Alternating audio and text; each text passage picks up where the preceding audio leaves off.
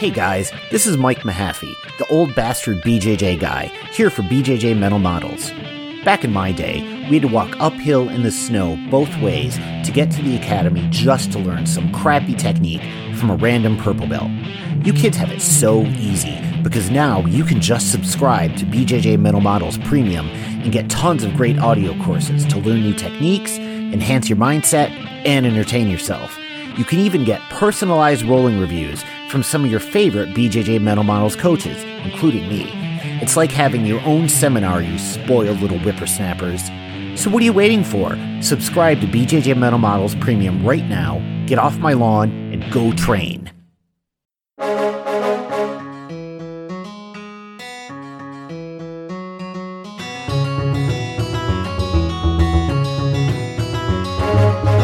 Hey, welcome to BJJ Mental Models Bonus Edition. I'm Steve Kwan. BJJ Mental Models is your guide to a conceptual and intelligent jiu-jitsu approach. And today, again, from the Isle of Vancouver, the taint professor himself, Mr. Robert J. Biernacki. Robert, how are you doing? I'm doing all right. Did uh, you get your tech woes sorted out? Uh, yes. I moved into my new house with a brand new computer and one gig internet. And then just before I moved, my mom jammed my microphone into a box and almost broke the cord. So I actually was worried that I didn't get my tech woes sorted out, but it seems to be working okay. I like how whenever we want to record with you, the biggest hurdle to get over is like, how is your mom going to screw this up? Is it going to be that your mom's internet doesn't work because you're at her house, or is it going to be because your mom jammed something on top of your mic? You know, this is the thing that drives me nuts is when you spend a ton of money on expensive tech equipment and then someone just picks it up and just shoves it into a box because they don't understand how delicate it is. Like I I see this so much where people will drop all of this money on like phones or iPads or something, and then they'll just like throw it into their purse with a bunch of keys, and then they're surprised that it all gets fucked up, right? So, anyway, lesson learned. Somebody said to me once, uh, in reference to their girlfriend, like tossing their phone onto the table, he's like, "You realize that's a computer, right? Like that's a thousand dollar computer. You would you take your laptop and like chuck it halfway across the room?" I don't think so. Then why the fuck are you doing that with your phone? It's actually miraculous that these modern day phones last as long as they do. I mean, everyone complains about how, oh, well, you know, these phones, they're planned obsolescence and they're only good for a few years. I mean, if you actually think about the amount of abuse that the regular person puts their phone through and how just incompetent most people are at taking care of their things, it's quite impressive that they last as long as they do.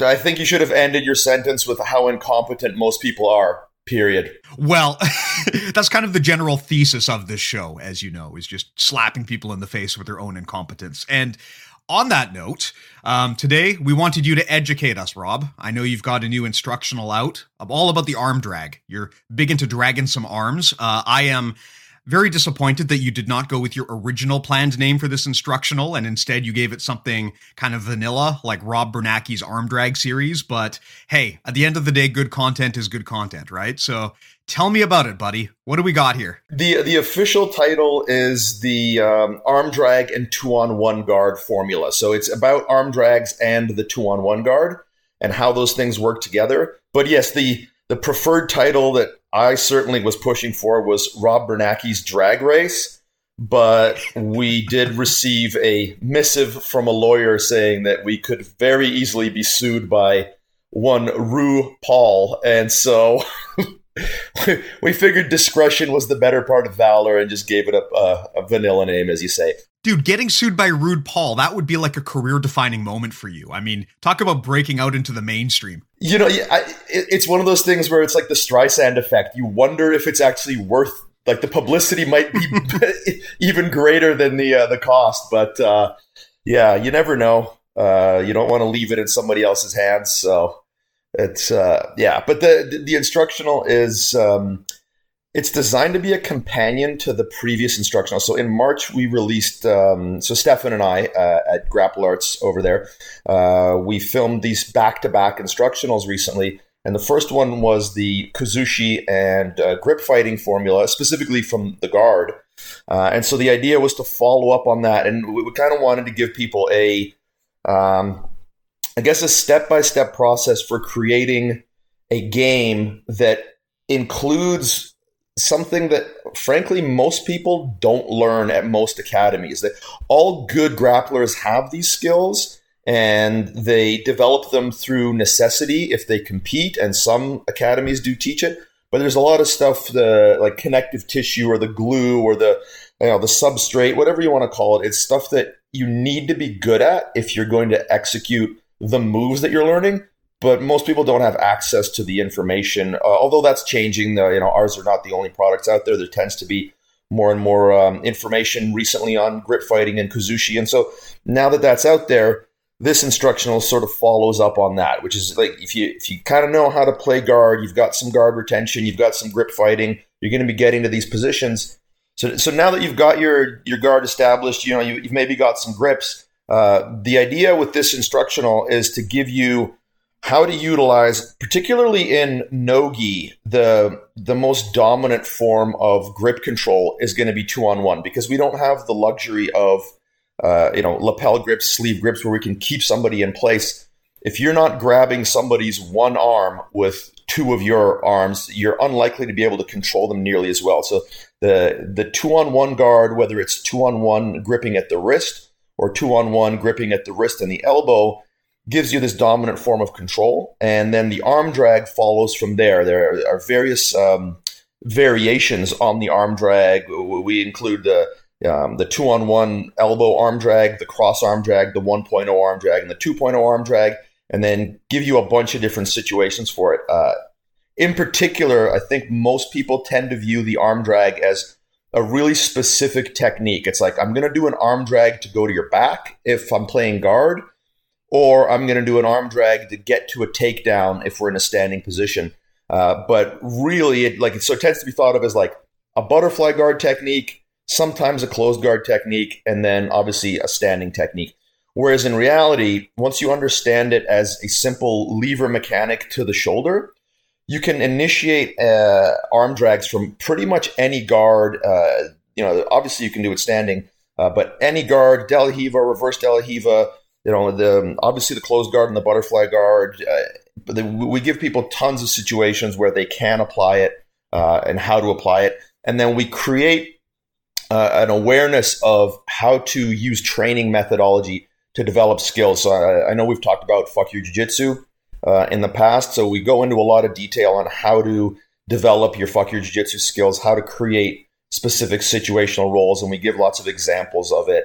Uh, and uh, you know narrated footage of me doing fuck your jiu-jitsu to develop the two-on-one guard and the arm drag in various situations Awesome. I like the approach you're taking here where you've kind of got two sides of the same coin, both with a different instructional, one on the grip fighting and Kazushi end of things, and, and then the other on the actual arm drag. Something that I feel is that most jujitsu schools really don't put a lot of thought into Kazushi or off balancing. And that leads into just less than optimal jujitsu and certainly less than optimal arm drags. I mean, you can make it pretty far in the jujitsu world without really understanding or applying kazushi effectively. And a big part of that, of course, is just the grippiness of the gi, right? Especially if you're in the gi. It is totally possible that rather than focusing on off balancing your opponent, you can try to just basically tie them up. And I mean, for myself, for example, I got to a, a pretty decent brown belt level before I even really started thinking about applying off balancing into my game. And this is something that interestingly I I was talking to and training with the judo black belt and we were doing some stand up and this was kind of some of the feedback that he gave me which is that you know I was so focused on trying to do the technique perfectly that I was actually getting in my own way because you can do like every step of a technique perfectly and still you'll probably fail to execute it if you didn't off balance the guy first. You are far better off focusing on trying to continuously off balance the guy and just never let him get his base properly. Far more effective to do that than it is to actually just try to do like perfect techniques from a dead stop. And of course, the arm drag is in jujitsu land one of the most common and, and probably like phase one ways of getting Kazushi on someone. And like you said, it it applies from almost every position, right? Just the ability to take someone's arm, pull it out of alignment, pull it across the center. Um, you know, if you're doing anything in jujitsu, normally you're starting off at a grip fight range, and that's the perfect opportunity to go for arm drags. Is this instructional of yours is it predominantly for no gi or what is the level of application for gi players like myself uh, well, no, it's it's not predominantly no gi. We we actually do include very specific uh, ways of applying the arm drag in the gi. So the like obviously the actual grip that you are usually associating with the uh, whether it's the two on one or just like the old the arm drag uh, is a no gi grip. You're gripping at the hand or the wrist, and then you're gripping at the elbow. Um, but those are just control points. Those are just lever points. Uh, and so the the upside of gripping in that fashion is well, one, it's relatively easy to acquire. Two, it's not dependent on the gi. Uh, and three, oftentimes, honestly, it's more mechanically advantageous to not grip the gi because in certain cases, proxy control is superior. In certain cases, it's inferior. If you're trying to actually manipulate, you know, the lever itself, it's often inferior. So I would say that for the most part, people who train in the gi would benefit tremendously from just doing arm drags and two on one guards without the gi grips because they're just more robust under a lot of circumstances. But for the circumstances, so in that sense, it applies extensively to the gi because that's just how you should do it. Um, but also, we do include a section in the instructional where we go through pretty specifically how to employ the arm drag with the sleeve grip, like at the cuff, and then with the grip at the elbow. And then we include, for instance, one, one of the reference points is how do you attack arm drags out of a lasso, which is obviously something that doesn't exist in no gi. So uh, I would say that regardless of whether you play gi or no gi, if you want to get better at arm drags, this is the product for you. yeah, I like that point about direct versus proxy control. I mean, we've talked about this prior on the podcast, but direct control basically means you're grabbing the body. Proxy means you're grabbing something attached to the body. So in world of jiu-jitsu. That means you're grabbing the pant fabric the sleeve the belt the lapel the collar. I generally agree with you on this as well. I mean i know that a lot of people advocate strongly for grabbing like the pant fabric or the sleeve fabric in the gi and that has its benefits, right? I mean, the nice thing about grabbing that fabric is because it tends, it, it's an easier, stickier grip to just get out of thin air. And also, if your opponent moves, it's quite easy to track and follow them. And that, and that has its uses. But I find if you really want to break your opponent's balance, it's hard to do that just with gi grips alone because there is that looseness, right? Because you're not grabbing the body, you're grabbing the fabric. Um, so I find even in the gi, a lot of the time, if I really want to off balance my opponent, I am trying to get in and actually like grab the body. I'm trying to either grab the arm directly or grab the leg directly and use that as like a lever directly rather than trying to tie them up in their fabric. I mean, there there is a whole series of strategies around tying someone up with their fabric, but I find there's just something really nice and intuitive and clean about just grabbing the lever directly. Well, yeah, and, and honestly, a lot of the issues that people have with the uh, you know the, the the gi not being as effective for that kind of stuff is it's just down to improper instruction and people not being taught how to mm-hmm. grip. So like in the in the previous instructional in the grip fighting one, we talked about how to remove the slack from grips because like honestly, most people and this is my one of my issues with teaching people to grapple by having them put on a gi on day one they end up death gripping and just having awful grip positioning and it's actually pretty difficult to unlearn. Like once you've been doing, you know, gripping wrong for a couple years, uh, you know, unlearning a habit is much more difficult than just making a good one at the start. And so, uh, mm-hmm. uh, you know, unfortunately, people struggle with this stuff because they're just gripping badly. They're not gripping at the right points. They're not taking the slack out of the grips. Uh, you know, the, I mean, it's that, that's probably a you know a discussion for uh, another time. But uh, I do think that the gi can be used very effectively for Kazushi, provided you're using the the right gripping points. Obviously, judo guys show that. Obviously, elite uh, jujitsu guys show that. And, and to reference to your earlier point about people getting pretty far in the jujitsu world without this stuff, I would argue that that's really only the case in the hobbyist world. Uh, I would I would say in the in the high level competitor world, you're not getting very far in jiu-jitsu without being good at kazushi because you just will not disrupt people's alignment with it so unless you have a tremendous attribute which some competitors do like there's a you know there are a lot of steroids out there um, but because most people are just doing them anyway it tends to balance out. So i think that is definitely a consequence of you know the the split between competitors and hobbyists where people can get very far you know rank wise but i would argue not nearly as far skill wise uh, without having access to proper kazushi. Yeah, to clarify, when I say getting pretty far, I mean I'm not I'm not talking about getting to like world championship, but I'm just talking about like out of like Gen Pop training jujitsu, right? You can get to, yeah, you can get, you can get pretty far, and also it I mean, very much it comes down to your style, right? The reality is, uh, it's funny, I've been talking to Preet about this a lot. The reality is that a lot of hobbyists, especially, their primary goal is not to to win and dominate, right? Their goal is to defend and survive, and that's okay, but it's not going to be as optimal as if you can actually win, right? So what I think happens a lot is you can get people who play a very good solid defensive game and as a result they just they're absent that part of their game where they're good at off balancing and going back on the offensive. And they basically just play defense until they get a hail mary or they see an opening and then they go. Um, but of course like you said if you're actually in like a competitive match that style is suboptimal right? You should be trying to aggressively dictate the pace of the fight. And that's where i think a lot of the time people they don't think about grip fighting kazushi and arm drags right? I mean i you know if i'm playing in the gym it is very possible against casual grapplers, even right up to like multi degree black belts. It is very possible for me to play a fully defensive game and just try to capitalize on mistakes to go back on the offense. But I think that a missing part of much of the jujitsu game is trying to dictate the pace, get out of that defensive cycle, get back onto an offensive cycle. And one of the best ways to do that is with arm drags, right? Because the arm is usually going to be right there. That's a really good point because your first point of contact coming out of a defensive cycle is usually going to be now okay, now we you know, we've reset, I've gotten myself out of trouble and what are we going to start doing? We're going to grip fight. The first grip I'm going to get a lot of the time is going to be a grip on the wrist. And even if I'm not all the way, let's say, out of a defensive cycle, what's the main grip I'm usually going to be doing a lot of the time? I'm going to be grabbing your hand or your wrist to defend my neck or to break one of your grips. And so in the transition between breaking someone's offensive grip on my defensive cycle and then going into my offensive cycle, the arm drag is the first thing that prevents itself presents itself. And then also in terms of transition, the arm drag.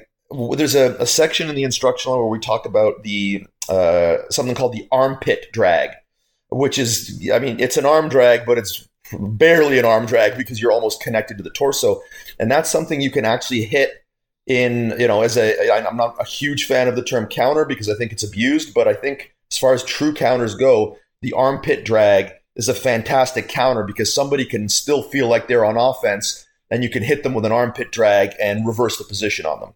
Yeah, I know you've talked in the past about how you don't believe there's such a thing as a counter, and I I see what you're saying there, right? A, a lot of the time when people say they're counter fighters, I mean, this is not always the case. Like I know that Margot Ciccarelli calls herself a counter fighter and she knows what she's talking about. But a lot of people, when they say I'm a counter fighter, what they're really saying is I'm good at defending myself and hoping that my opponent makes a mistake and leaves an opening. And, and that's not really a good strategy. When I say there's no such thing as a counter uh, and I say there's no such thing as a scramble, I'm being, you know, slightly hyperbolic to get people's attention, but I'm also using a definition of the term which I think, uh, like you say, people abuse. People who say, oh, I'm going to counter this. And what they really mean is, I'm going to escape it at a very late stage. Counters, you know, true counters, which is, uh, yeah, obviously Margot absolutely knows what she's talking about. Uh, you know, and, and, you know, in striking, you have counter fighters who are excellent at responding to initial movements. But I think, you know, most people in jiu-jitsu who use the term counter, they use it in the sense that if I can draw a boxing analogy, um, which seems to be the go-to thing for instructors in jiu-jitsu, um, it, they do the equivalent of saying, I'm going to counter the left hook by letting you hit me flush in the jaw and then yes. like moving a little bit, not getting knocked out, and then hitting you back. Yeah, the, the Homer Simpson approach, right? Like, I'm going to let you unload on me and I'm going to try to survive it, which is not really counterfighting. That is damage absorption, right? I mean, if you like, if you want to be a true counterfighter, like Anderson Silva is a great example. A, a, poor example would be someone like Chuck Liddell, right? Who's basically came claim to fame was what you just described, which is unload on me and then I will unload on you and I will do more damage to you than you did to me. That that's not really counterfighting. That's just, you know, absorbing damage and looking for openings, which is not ideal. And I, I think that in jujitsu we do abuse that a lot because the the beauty of jujitsu is that the defensive side of it is so powerful that you can actually coast on it quite far, right? I mean, like you said, you know, you can, if you have a good defensive game, you can survive for a long time. And against a mediocre opponent, eventually they probably will leave an opening that you can exploit. But really, if you want to actually be the best version of yourself that you can be, you need to learn to try to switch from defense to offense, which is where the arm drag comes up. I mean, a good example I can give personally is, you know, being a smaller guy, right? I, of course, over the course of my jujitsu career, got very good at learning to defend and regard and turtle and reset and regard.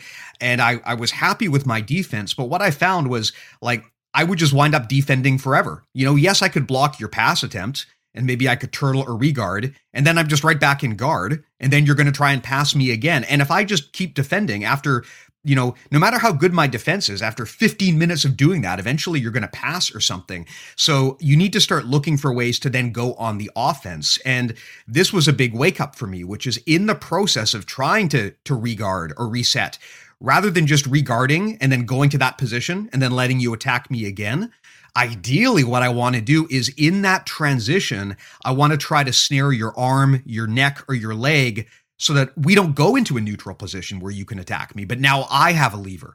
And that's where the arm drag is so powerful, right? If you can catch that in like a regard or a turtle or a reset, now you're not resetting into a neutral game. You're resetting into a position where you have a lever.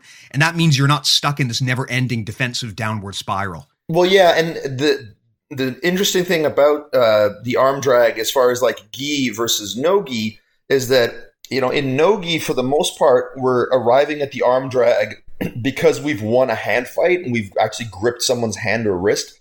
Whereas in the gi, if you're talking about going from defense, particularly defending your guard, you know the, the um, at, at least when you're we're dealing with standing passers, the predominant method of control for the passer is going to be to grab the pant leg and that offers you a guaranteed point of reference for hitting an arm drag. Anytime somebody goes to grab your pants, you will either from a grip break or even just from using a direct grip on the elbow be able to attack an arm drag. So it's a, uh, I, I would argue in, in some circumstances, those specifically, it's probably a superior technique in the gi because you, you can't guarantee that you will win a hand fight. You know, in Nogi, if the other person's just faster, stronger, has better reach or whatever, you may not win the hand fight. But in the gi, you can guarantee pretty much that someone's going to grab your pants to try to pass your guard. And so that means you will be afforded a, an opportunity at that arm drag.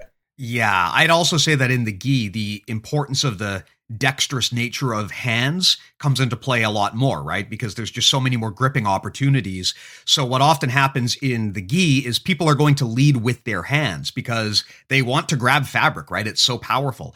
Um, in no gi, you have the luxury of, you know, going into leg entanglements, for example. It's a lot harder to do that, I find anyway, in the gi. I mean, I, I am far from an elite leg locker, but I find it's hard because in the gi, people lead with their hands and they're going to be trying to grab you right away. So the best thing to do is attack that leading edge right? Which in this case is going to be their paws. just go after them, go right into an arm drag. Well, and the thing about the, you know, if we're talking about being a leg locker, you're going to find, and I think this is, you know, we can kind of split off into a topic about kneeling passers versus standing passers. And I mean, uh, the great thing about arm drags, I kind of alluded to this earlier, is that people tend to think of arm drags as being at least if we're not including the you know the standing takedowns variations people tend to think of arm drags as being something that you do against kneeling passers.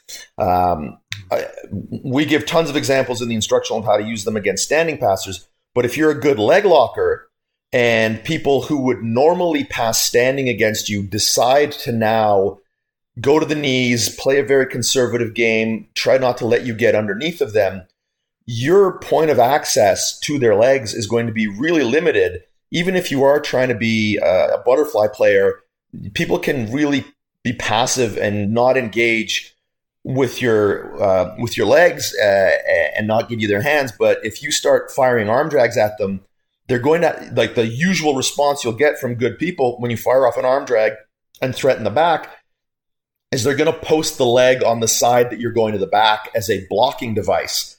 And soon as they do, you get a free entry into the leg. So, like, if you're a good leg locker and you're getting stymied by stallers, the arm drag is the solution. Yeah, absolutely.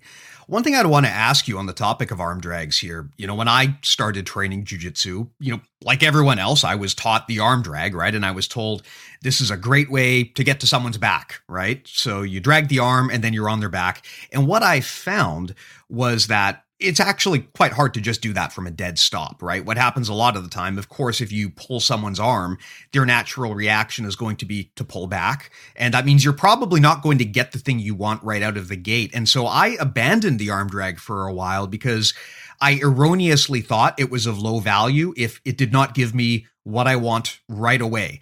And this is a mistake that I think a lot of people make early on in jujitsu. I know I have, where I would try a technique or a tactic and it would not give me the exact result that the instructor told me it would. And so I'd think, eh, this just isn't really ideal. And I'd move on to something else. But my feeling on things like the arm drag now is that it's still valuable even if you don't get to the back as you intended, right? Just the fact that you can off balance someone is going to create openings. The the way that the instructional is structured, we obviously do a lot of concept at the beginning. And one of the concepts that we introduce is you know when we use an arm drag, we are trying to threaten the back.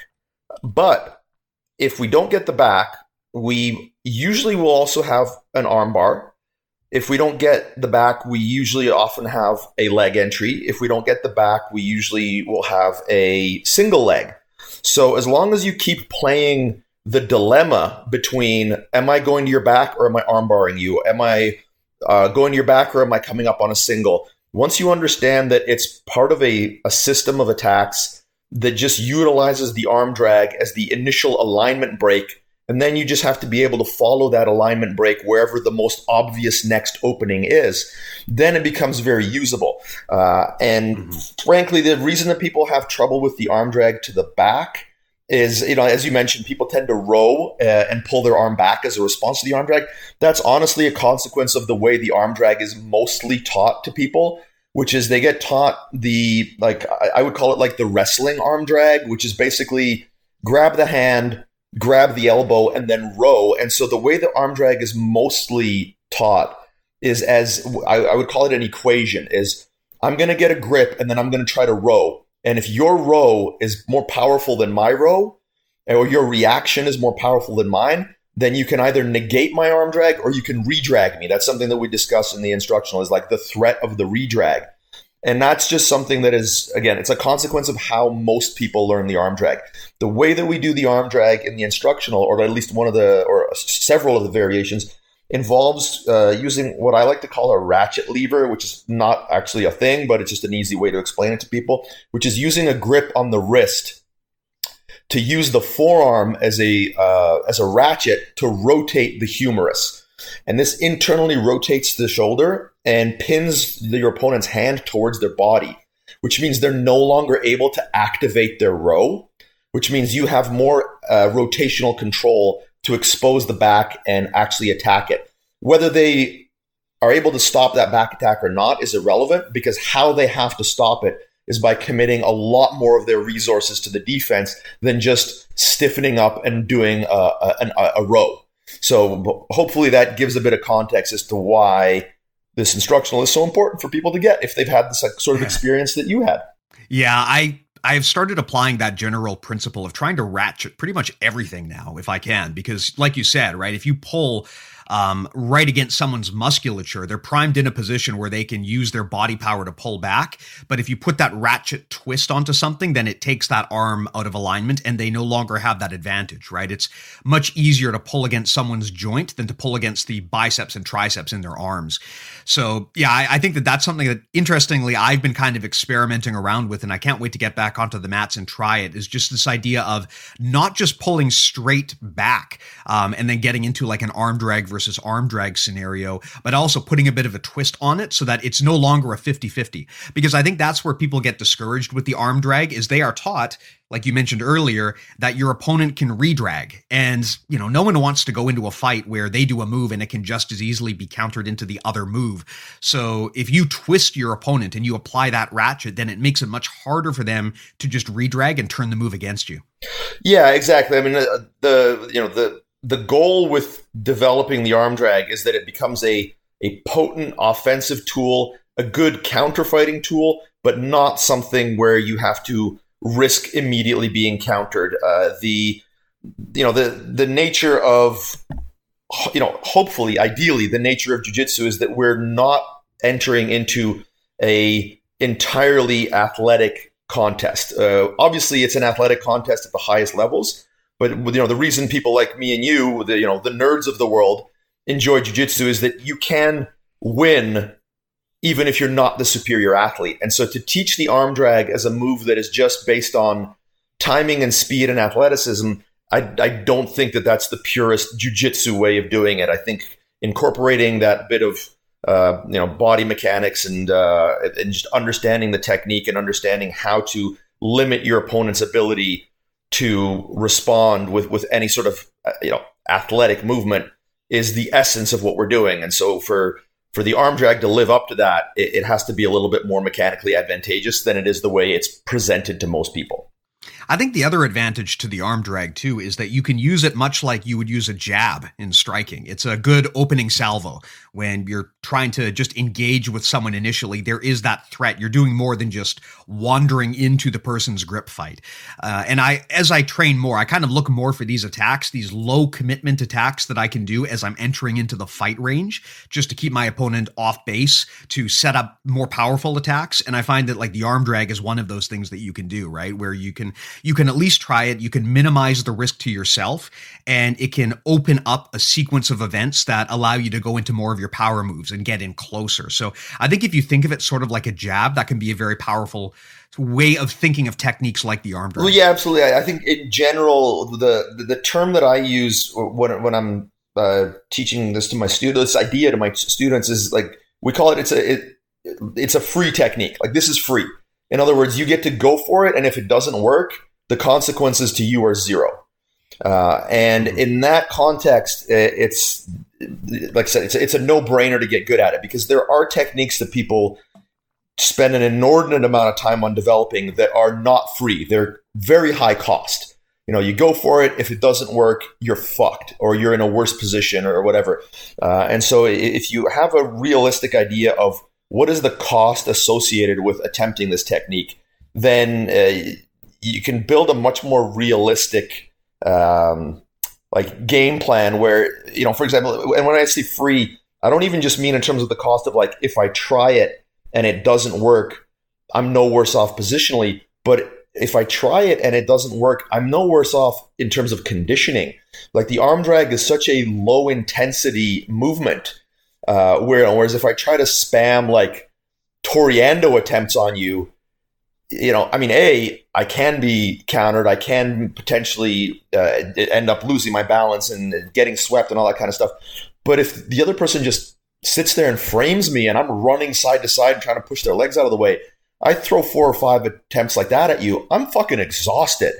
So it's that's a very high cost technique if you're not doing it in the right context. Uh, you know, with the arm drag, you can fire off an arm drag at someone, and if they just pull away from you, you're like, oh, whatever. And you've basically slightly moved your arms. So the cost to you in terms of conditioning is next to nil. Mm-hmm. Yeah.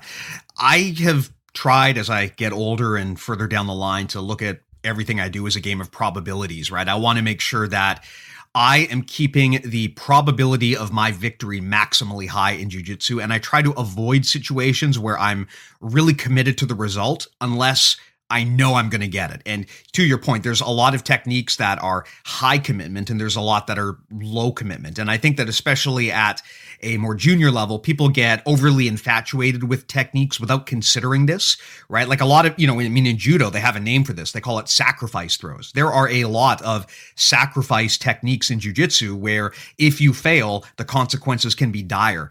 And it's always a good idea to look for those techniques that have low consequences to failure because those probably, in most cases, should be your plan A, right? If you've got a bunch of different options on the table and one of them has a lower risk of failure than the others, it's usually a good thing to start with that. And the arm drag is a great example of that. If it doesn't work out, I mean, as long as you do it properly, the odds of your opponent being able to make you pay for it are, are pretty slim, right? Same with like, um, I mean, in the gi, one of the reasons I love the collar drag is for a similar reason, right? If you get that grip, there's really no big risk to yanking on your opponent's collar and it's just a good thing to do, especially as an opening and attack and to create some kazushi. So I think the arm drag is a powerful and overlooked weapon in that regard.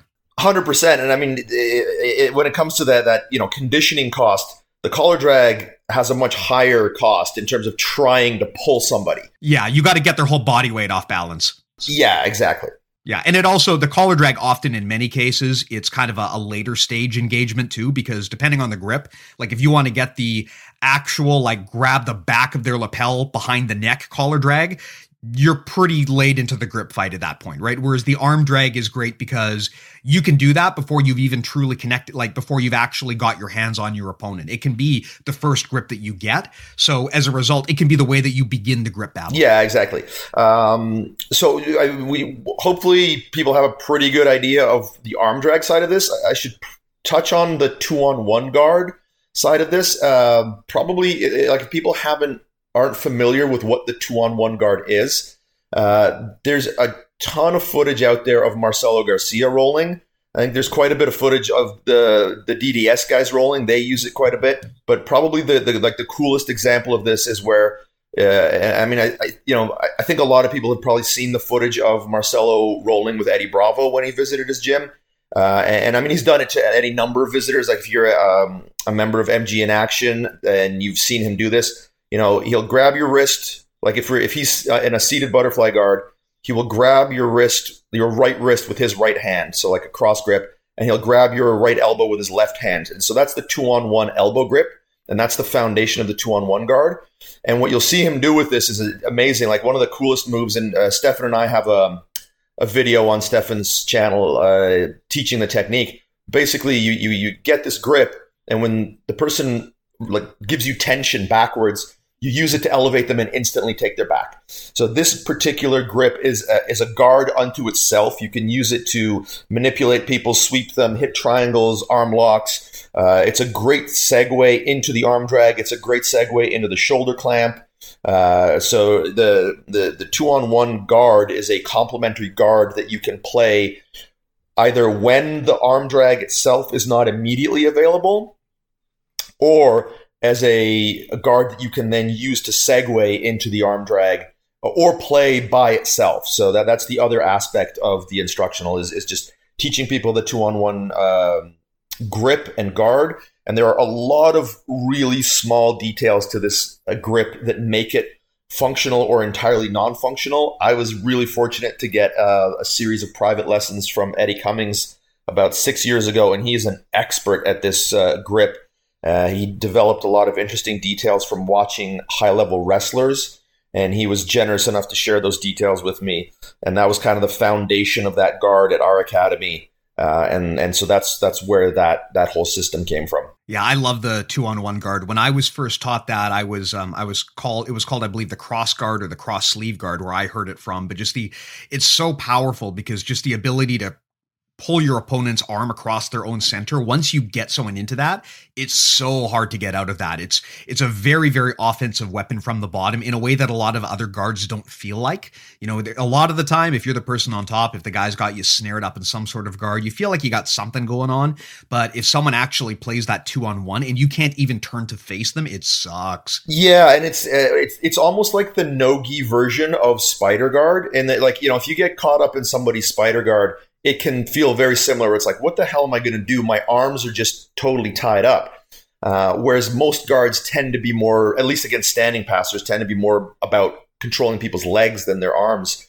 Uh, but this guard, yeah, like you said, it allows you powerful rotational control. It denies your opponent the ability to make passing grips on you. Uh, which I mean, even with the spider guard, you still have these complementary pant grips that you can make. So if you're good at shutting down spider guard, you still have these uh, these, these different passing options. Whereas with the two on one guard, once somebody gets it on you, literally the only thing you can do is back up and grip, break the grips. You cannot advance through it. It's too dominant a control.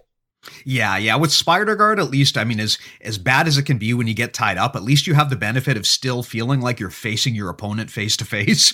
Whereas with with two on one guard, if it's played effectively, like the whole idea is you cannot do that anymore. It makes it very, very hard to actually fight someone when you're kind of looking away to the side. Yeah, absolutely. Cool. Well, Rob, I mean, this sounds awesome. Where do people pick this thing up if they want to check it out? Uh, grapplearts.com and uh, the Grapplearts Master app. If you don't already have that on your phone, definitely download it. It's got a crap ton of free stuff. I've got a bunch of instructionals on there with Stephan, so you can check those out. Um, and uh, yeah, if uh, if if you don't want to give Stephan money and you really want to give me money, then check out uh, bjjconcepts.net or .com. Either will get you there. And we do have some material, uh, especially on the two-on-one guard on the site. Uh, but this is this particular instructional is just such a comprehensive resource that uh, uh, I would highly recommend. And plus, I you know I, I would reckon there probably a there's a probably pretty decent segment of the jiu-jitsu community that really doesn't want to directly give me money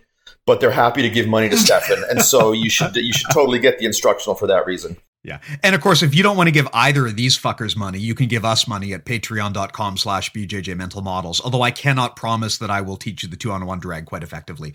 Uh, I will say though, in regards to the grapple art stuff, I mean, to this day, you know, it used to be the case when I started out that really it was like Stephan Kesting or bust, right? He was kind of the only guy in the game that was making educational content. I mean, flash forward now, there's everyone and their dog has instructionals out there. There's platforms where people can launch their own stuff. But even in that very, very red ocean, Stephan's grapple arts content remains my favorite simply because the effort he puts into the information architecture, just structuring the stuff, organizing it, making it findable is it just it is simply above and beyond everyone else and it's not even close right i mean yes if you go to BJJ fanatics. There's a lot of quantity on there, um, but quantity is not always better, right? If you're dropping hundreds and hundreds of dollars on a 10 hour instructional series and you're not able to use it as a reference because there's no way to jump into what you wanted to find, like what what exactly are you paying for, right? Paying for an instructional that you're never going to watch and you can't reference is just wasted time and money.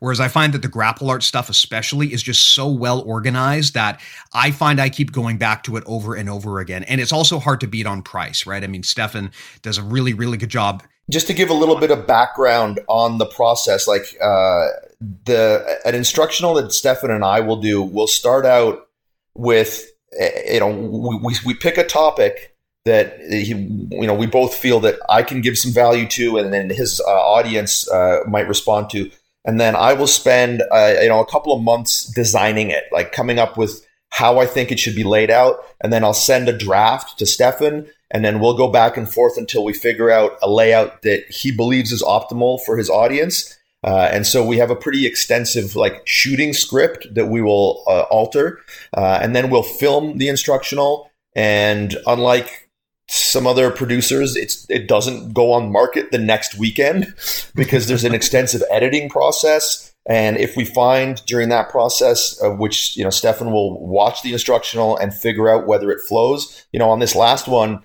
he did um, message me and say, "Hey, you know, there's a segment here that we didn't really cover."